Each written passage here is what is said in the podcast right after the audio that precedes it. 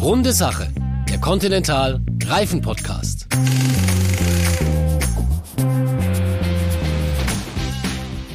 Hallo und herzlich willkommen zum Continental Reifen Podcast. Runde Sache. Mein Name ist Oliver Forster und vielleicht kennt ihr mich ja von Sport 1, von The Zone oder Servus TV oder auch über den Deutschen Fußballbund und die deutsche Fußballnationalmannschaft. Liebe Hörerinnen und Hörer, habt ihr schon mal überlegt, wie unsere Welt ohne Räder und Reifen aussehen würde? Sicher hätte ich dann ziemlich lange von München hierher nach Hannover ins Studio gebraucht. Die Erfindung des Rades vor 6000 Jahren war echt ein Riesending und immerhin schon 150 Jahre entwickelt Continental unsere Mobilität weiter. Unter anderem natürlich mit Reifen. Und darüber spreche ich heute mit Burkhard Wies und Nils Fehlhaber. Genauer gesagt, und jetzt kommt's mit Professor Dr. Burkhard Wies, Vice President Tireline Development bei Continental. Darf ich trotzdem du sagen? Na klar, das gehört bei uns zur Unternehmenskultur dazu. Und auch der Doktor Nils Fehlhaber hat einen akademischen Grad. Ist Nils trotzdem okay für dich? Na klar, hi Oliver. Also, Nils und Burkhard, dann lasst uns mit der Schnellfragerunde reingehen. Wechselt ihr demnächst auf Winterreifen? Also ich habe so viel Winterreifen entwickelt, da fahre ich auch auf Winterreifen. Ich werde auch bald wechseln, von Oktober bis Ostern. Das ist ja so die goldene Regel. Wir sprechen heute über Geschichte, deshalb Oldtimer oder neuestes Modell? Immer neuestes Modell. Bei mir ist es irgendwas dazwischen. Ich fahre privat einen T5, den ich äh, letztes Jahr zum Camper ausgebaut habe. Jetzt kommen wir zum Lesen. Was lest ihr lieber? Historische Schinken oder aktuelle Sachen, also beispielsweise News? Definitiv beides. Nur aktuelle News und am liebsten Science Fiction. Da haben wir doch schon ein bisschen was über euch zwei erfahren. Burkhard, ich muss jetzt noch mal fragen, du hast tatsächlich einen Professorentitel. Das klingt so unglaublich. Ja, aber es ist ein Honorarprofessorentitel. Das heißt, da ich eine Vorlesung seit 15 Jahren am Institut für Dynamik und Schwingungen halte, hier im Fachbereich Maschinenbau, erhält man dann nach einer gewissen Zeit ehrenhalber einen Professortitel. Wie lange bist du eigentlich schon bei Continental? Ich bin 29 Jahre dabei, bin angefangen als Trainee bei Uni Royal und durfte ein sehr interessantes Programm in Produktion und Marketing durchlaufen und verantworte jetzt seit 2005 die Reifenentwicklung. Wir entwickeln alle Pkw-Reifen weltweit für alle Produktsegmente. 29 Jahre. Nils, ich gehe mal fest davon aus, da kannst du nicht mithalten. Nein, noch nicht ganz. Ich bin jetzt seit 2016 bei Continental und leite hier das Unternehmensarchiv. Also bist du ein Historiker. Ja, genau. Ich habe hier in Hannover und in Schweden äh, Geschichte studiert und wurde anschließend halt auch in diesem Fachbereich promoviert. In meiner Doktorarbeit ging es damals so um deutsch-italienische Außenpolitik. Ich bin dann anschließend von der Wissenschaft in die Wirtschaft gewechselt zu Continental und äh, heute bin ich hier sowohl für das Unternehmensarchiv zuständig als auch für die Kommunikation historischer Themen.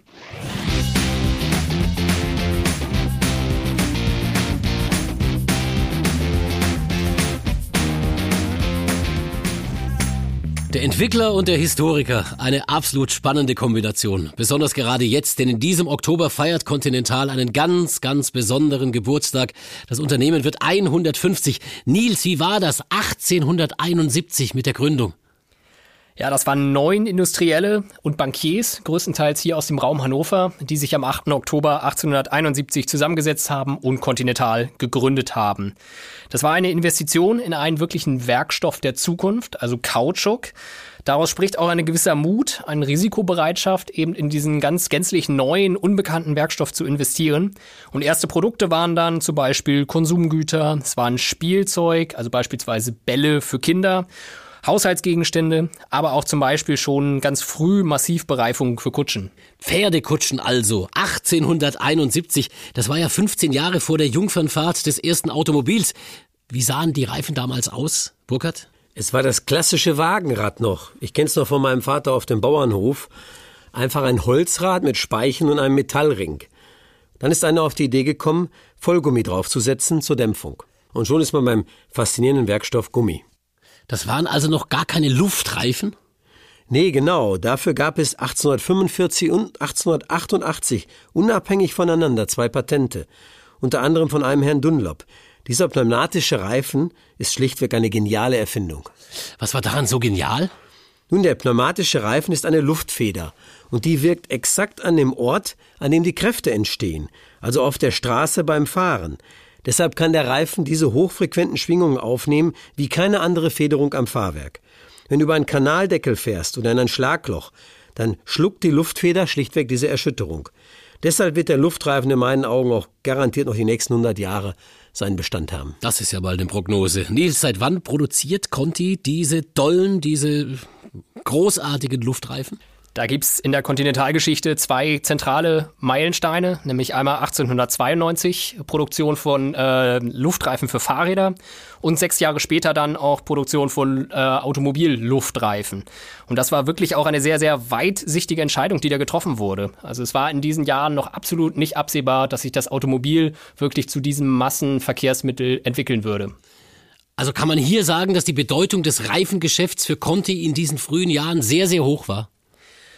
Continental hat gerade in der Anfangszeit auch mit Konsumgütern und mit technischen Gummiprodukten sehr erfolgreiche Jahre verbracht. Der eigentliche Durchbruch, der kam dann aber wirklich mit den Luftreifen ab 1892.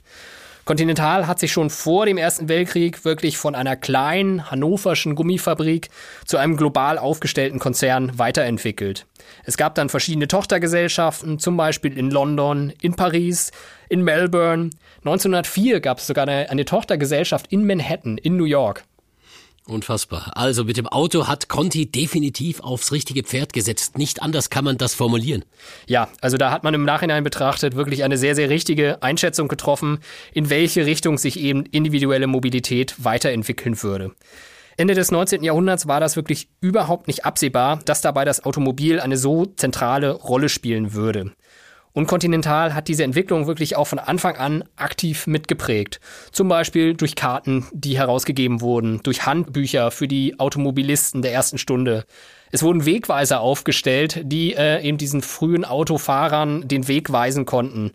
Also Continental war wirklich auch damals schon im heutigen Sinne ein Mobilitätsdienstleister. Die hatten damals schon eine Startup-Mentalität. Dann legen wir mal los und gucken, was draus wird.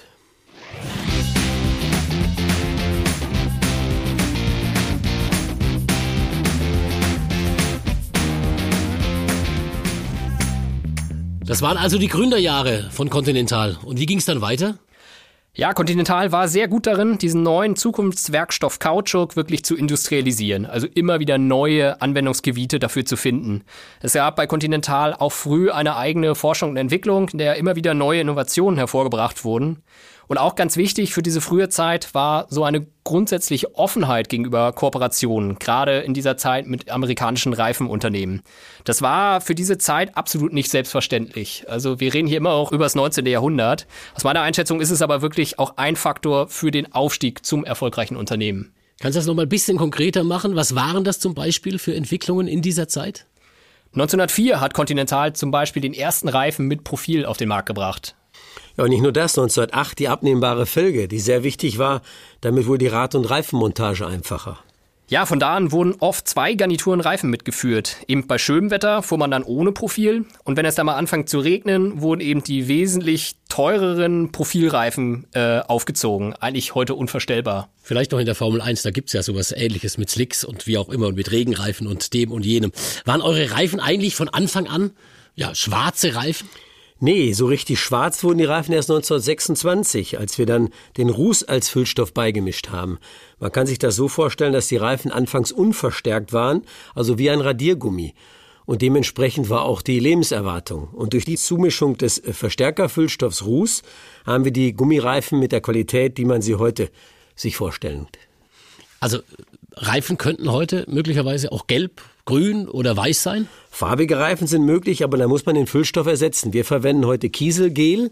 Das ist eigentlich ein farbloser Stoff mit etwas bräunlichem Kautschuk, kann man aber durch Zumischung von Farbe das entweder komplett auch weiß bekommen, farblos oder halt eben auch farbig. Absolut spannend. Conti produziert heute Reifen für alle Fahrzeugtypen, vom Kleinwagen bis zum 40-Tonner und sogar für noch schwerere Fahrzeuge. War das schon immer so bei euch? Also gerade im Nutzfahrzeugbereich äh, kann man ja historisch sehen, dass sich da wirklich immer differenziertere Fahrzeugtypen für unterschiedlichste Anwendungen entwickelt haben. Continental hat das von Anfang an mitgeprägt, indem eben speziellere Reifen für speziellere Anforderungen entwickelt wurden. Ein Beispiel 1921. Da wurde der erste Riesenluftreifen für Nutzfahrzeuge auf den Markt gebracht. Also auch in diesem Segment sind wir schon 100 Jahre unterwegs. Wusstest du eigentlich, dass es in diesem Reifen auch einen Luftschlauch gab? Also wie beim Fahrrad? Ja, genau. Schlauch und Reifen waren erstmal zwei Teile. 1943 haben wir dann als Continental ein Patent dazu angemeldet für den schlauchlosen Reifen. 1955 haben wir den ersten Reifen in Serie gebracht. Das macht einfach einfacher, einen Schlauch in einen Reifen reinzufummeln, ist kompliziert und diese Arbeit entfällt.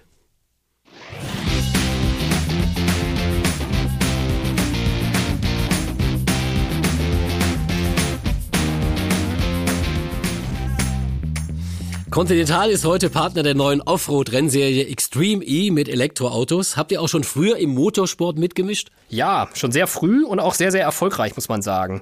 Äh, Motorsport war für Continental damals schon eine Art Plattform, um die Qualität und um auch die Leistungsfähigkeit der Produkte unter Beweis zu stellen.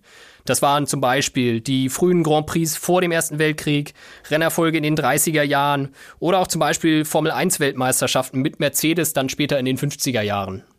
Haben äh, Rennreifen von damals noch irgendwas mit den Rennreifen, die wir heute kennen, gemeinsam? Also unsere Racing-Reifen von 1937 hatten auch 24 Zoll, wie unser Sportkontakt 6 von heute. Aber das große Rad hat auch schlichtweg Vorteile beim Rollwiderstand und der Tragfähigkeit. Dennoch sind die Leistungsunterschiede zwischen den Reifen riesig beim Grip, beim Kurvenverhalten, beim Nassbremsen. So haben wir 2003 auch einen Hochgeschwindigkeitsreifen auf den Markt gebracht, der bis 360 kmh zugelassen war. Und die Tuner fanden diesen V-Max einfach klasse.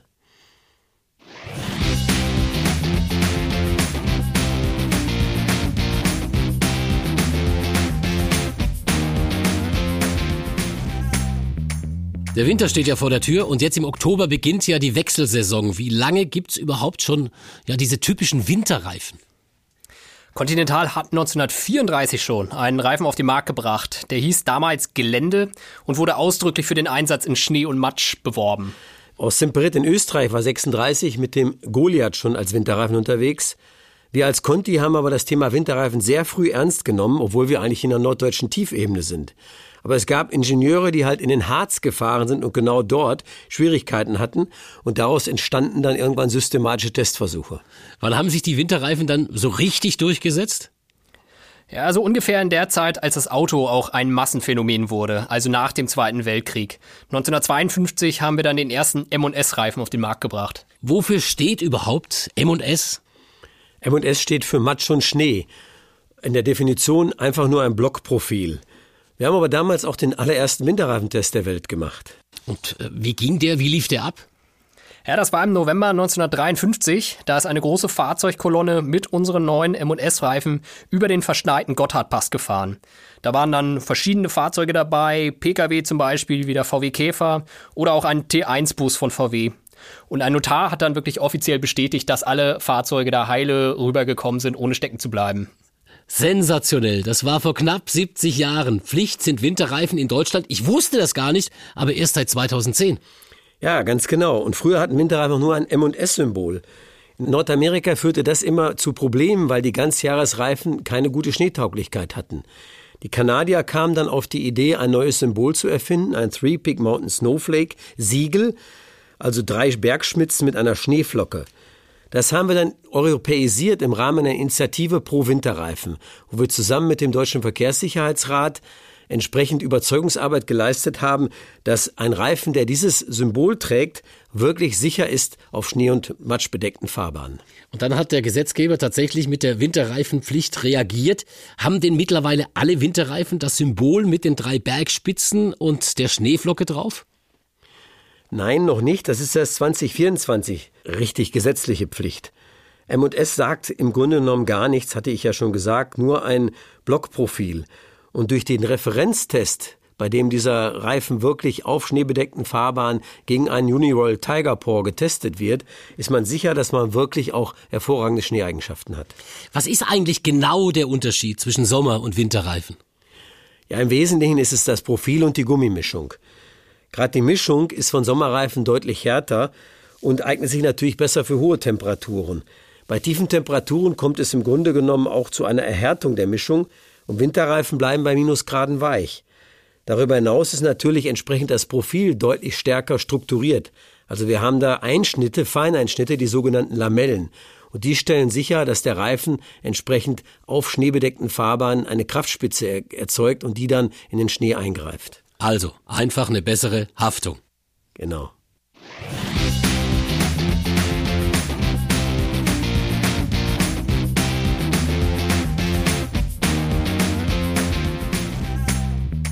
Ihr zwei habt jetzt viel über Innovationen und über Erfolge gesprochen. Gab es denn auch mal schlechte Zeiten bei Conti-Reifen?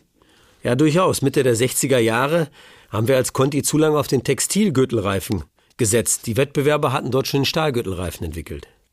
Ja, das war, das war wirklich ein Flop. Also da haben wir wirklich den technischen Anschluss bei Continental total verpasst. In den 70er Jahren, ähm, da hat man wirklich ernsthaft überlegt, aus der Reifenproduktion komplett auszusteigen. Aber letztlich hat sich dann Karl Hahn äh, als Vorstandsvorsitzender durchgesetzt und es wurde weiter in dieses Zukunftsgeschäft Reifen investiert. Hahn hat dann später auch für Volkswagen wirklich viele wichtige und bahnbrechende Entscheidungen getroffen. Und Conti hat damals viel gelernt. Du musst bei Innovationen vorne sein und Trends mitgehen. Und wir haben es geschafft, durch eine clevere Produktstrategie wieder aufzuholen. Burkhard, du bist jetzt knapp 30 Jahre bei Conti. Was sind denn die wichtigsten Entwicklungen in deiner Zeit gewesen? Nun, 1991 war es unheimlich mutig, den Conti Eco-Kontakt zu entwickeln. Das war ein Reifen mit Rußtechnologie und daher gab es noch Probleme beim Nassbremsen.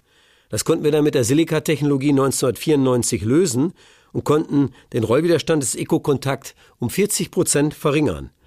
Das war damit der erste nachhaltige Reifen. 1996 waren wir dann die Ersten, die mit Silica-Technologie auch die Winterreifen ausgestattet haben. Und was hat der neue Füllstoff dann mit den Winterreifen gemacht? Die waren bei Schnee, Eis und Nässe viel besser. Mit dem Conti Winterkontakt TS770 haben wir dann den Wettbewerb echt aufgemischt. Innovationen geben einem halt eine gewisse Zeit deutlichen Wettbewerbsvorsprung. Und wie sieht's mit Sensoren und mit smarter Technik, also mit den ganz neuen Sachen bei euch aus? Die Sensorik entwickelt sich immer weiter und mit unserem Managementsystem Contisense sind wir da weit vorne. Momentan ist es zum Beispiel die Fülldruckkontrolle bei Lkw und Flotten, die deutlich wichtiger ist als bei Pkw-Reifen. Wir haben beschlossen auch, dass die RFID-Chips in jeden Lkw-Reifen kommen. Und was können diese Chips? Nun, die senden Informationen automatisch und berührungslos vom Reifen zum Empfänger. So kann man über Zusammensetzung des Reifens was erfahren, Alter des Reifens. Wir können aber natürlich entsprechend auch damit Logistiksysteme steuern. Das klingt so richtig nach Zukunftslabor. Jetzt sagt mal, wie wird denn die Zukunft für Conti-Reifen tatsächlich aussehen? Ich glaube, dass wir da hervorragend aufgestellt sind. Durch die E-Mobilität steigen die Anforderungen an Reifen. Das stärkt Hersteller wie uns, die technologisch breit aufgestellt sind. Okay, Technologie, Digitalisierung, all das läuft bei euch. Wie geht ihr jetzt mit dem Thema Nachhaltigkeit um? Auch ein ganz, ganz wichtiges Thema. Auch da gehen wir ernsthaft ran, zum Beispiel mit Kautschuk aus der Löwenzahnwurzel, unser Taraxagum-Projekt. Parallel bauen wir auch eine Kreislaufwirtschaft für Pkw-Reifen auf. Bei Nutzfahrzeugen ist es ja schon fast normal, runterneuerte zu fahren. Und wir haben eine starke Marke. Wenn du Leute fragst, was ist Continental, dann werden die meisten sagen Reifen. Ja, und trotzdem hat Continental eben immer von diesen verschiedenen Standbeinen des Unternehmens profitiert. Als es zum Beispiel in der Reifensparte vor 50 Jahren wirklich schlecht lief, da waren die technischen Produkte zum Beispiel stark nachgefragt. Wir sind heute ein diversifizierter Konzern, der dadurch wesentlich weniger anfällig ist, äh, wenn es an der einen oder anderen Stelle mal nicht so gut läuft.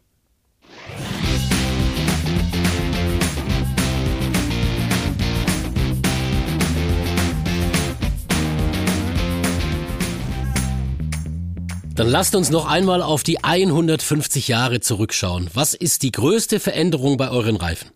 Ganz zu Beginn, da gab es genau einen Reifen und der hatte damals noch kein Profil.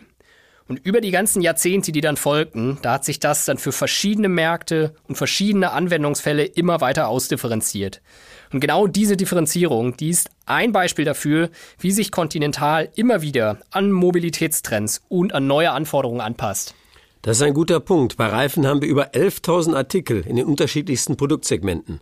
Mein Team tauscht jedes Jahr 1500 Artikel aus. Das ist schon Wahnsinn. In der ganzen Erstausrüstung haben wir nur 1300 Artikel. Aber im Ersatzgeschäft haben wir eine riesige Vielfalt. Im Amerika-Geschäft gibt es beispielsweise 120 Größen für eine Reifenserie, um den ganzen Markt abzudecken.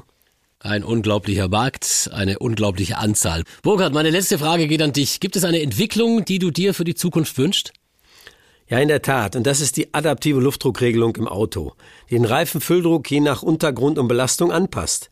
Bei Traktoren ist das gang und gäbe. Die fahren aufs Land, lassen den Fülldruck ab und senken damit die Flächenpressung und der Grip wird besser. Und wie ist dann der Fülldruck bei verschiedenen Reifen, also auch bei den ganz großen beispielsweise?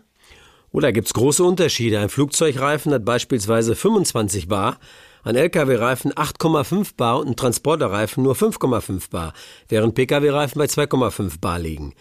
Rennradreifen, also die, die die Tour de France-Fahrer fahren, liegen bei 10 Bar. Und warum machen die das? Gut, je höher der Fülldruck, umso geringer der Rollwiderstand, aber auch umso höher die Tragfähigkeit. Mit dem Fülldruck kann man natürlich sehr viel beeinflussen und ausgleichen. So eine flexible Luftdruckregelung klingt definitiv clever und smart. Um smarte Reifen geht es auch in der nächsten Folge unseres Podcasts. Dann werden wir erleben, welche Möglichkeiten die Digitalisierung heute bietet. Jetzt sage ich aber erst einmal Dankeschön, Burkhard und Nils, ihr habt uns super durch 150 Jahre Reifen und Unternehmensgeschichte geführt. Gern geschehen, hat echt großen Spaß gemacht. Ja, das finde ich auch. Mensch, Nils, eins hätte ich fast noch vergessen. Es gibt ein Jubiläumsbuch. Du hast es sogar mitgeschrieben. Ja, also das wird ein spannendes Buch, ja. Wir haben uns sieben äh, Fokusthemen rausgesucht, die wir dann quer durch 150 Jahre Kontinentalgeschichte beschreiben. Da geht es um Rohstoffe, da geht es um Mitarbeiter, da geht es um äh, Innovation und Technologie. Also das wird ein spannendes Buch, das wir anlässlich des Jubiläums veröffentlichen. Absolut. 150 Jahre Kontinental. Liebe Hörerinnen und Hörer, das wäre doch wirklich was zum Schmökern.